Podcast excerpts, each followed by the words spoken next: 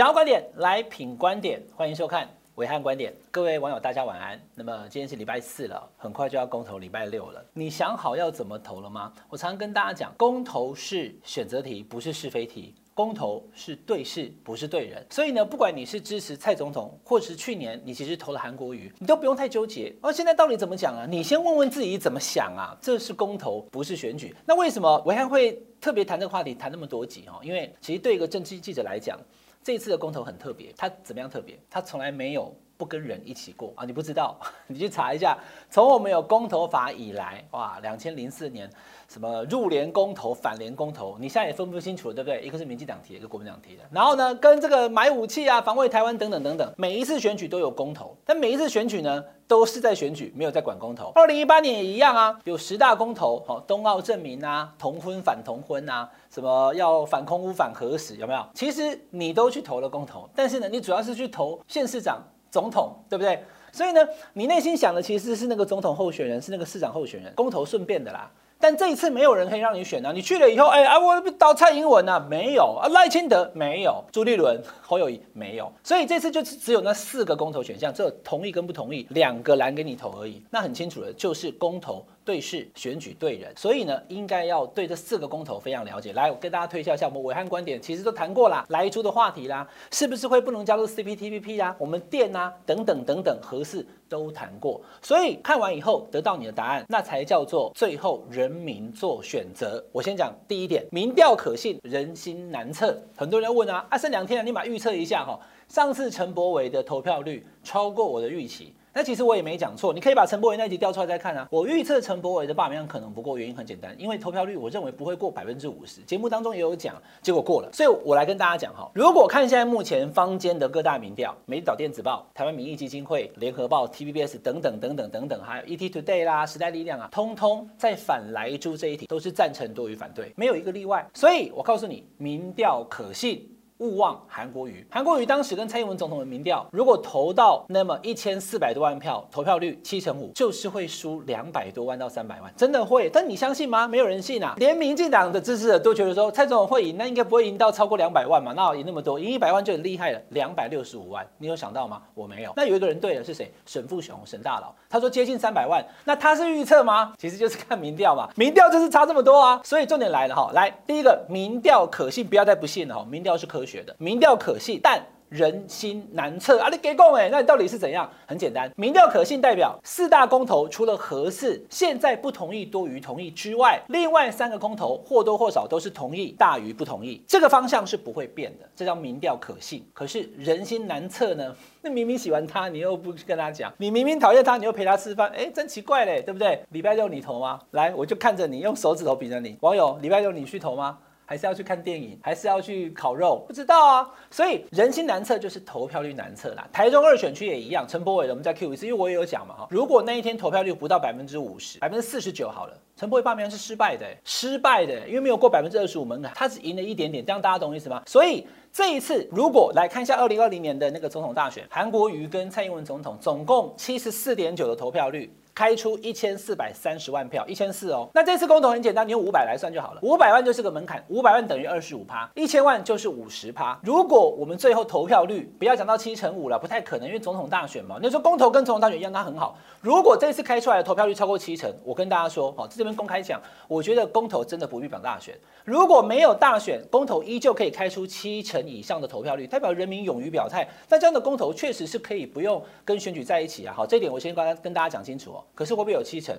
我觉得难呐、那我现在也不敢讲有多少，所以我才告诉你，你不用去看那个电子报、那个网络讲说，黄暐瀚又讲说可能是三一二二，又讲说四个都不过。我跟你讲，在这边伟汉观点代表伟汉很清楚告诉你，我不跟你预测最后四大公投的结果，但我告诉你，如果投票率不到五成，听清楚喽，如果投票率不到五成，很可能四个公投案通通不通过。不通过不是同意或不同意，同意票或许还是多于反对票。比如说，我就举莱猪好了，莱猪现在目前拉锯还是大嘛，对不对？十几趴到二十趴。如果投票率不到五成，那就表示呢，不到五成，总共的票数不会有一千万，这很简单数学嘛。因为百分之二十五就是四百九十八万票嘛，所以五成呢就是将近一千万票。那我们就小数点，我们就不算了，就直接抓整数就好了。如果投票率是五成，表示会开出一千万票，开出一千万票必须要有五百万票才能够让公投过关。但投票率不到五成，表示没有一千万票，九百八好了，就九百八对称对猜是多少？你也会算嘛？那就是四百九十万啊，差八万，差八万还是输，差八万还是失败。所以简单讲哈，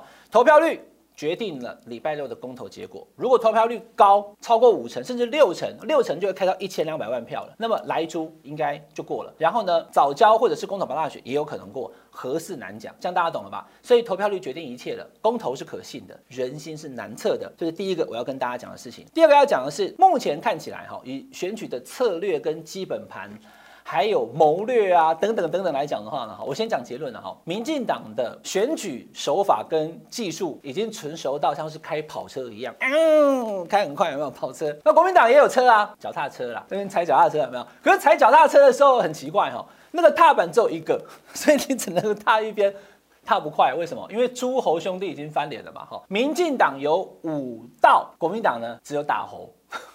所以就没办法来，请看上礼拜了。我们今天推销大会啊，上礼拜我看观点，侯友谊错了吗？好，那就是我的看法。后来你看侯友谊他写了一篇文章，有没有？其实我都怀疑侯友谊是不是看我们节目？你看他讲的文章就是我们节目的内容啊。就是那个论述啊，就侯友宜他他有反莱猪嘛，可是他不想对核四表态。好，来我跟大家什么叫民进党武道哈？民进党最近很厉害，他推出了一个 KPI 值了哈。那我的结论我讲了让你听得懂，就是这是公投对不对？我说这是公投嘛，没有谁跟你公投啊？这就是选举，谁跟你对视啊？这就是对人。好，支持民进党就四个不同意，支持国民党。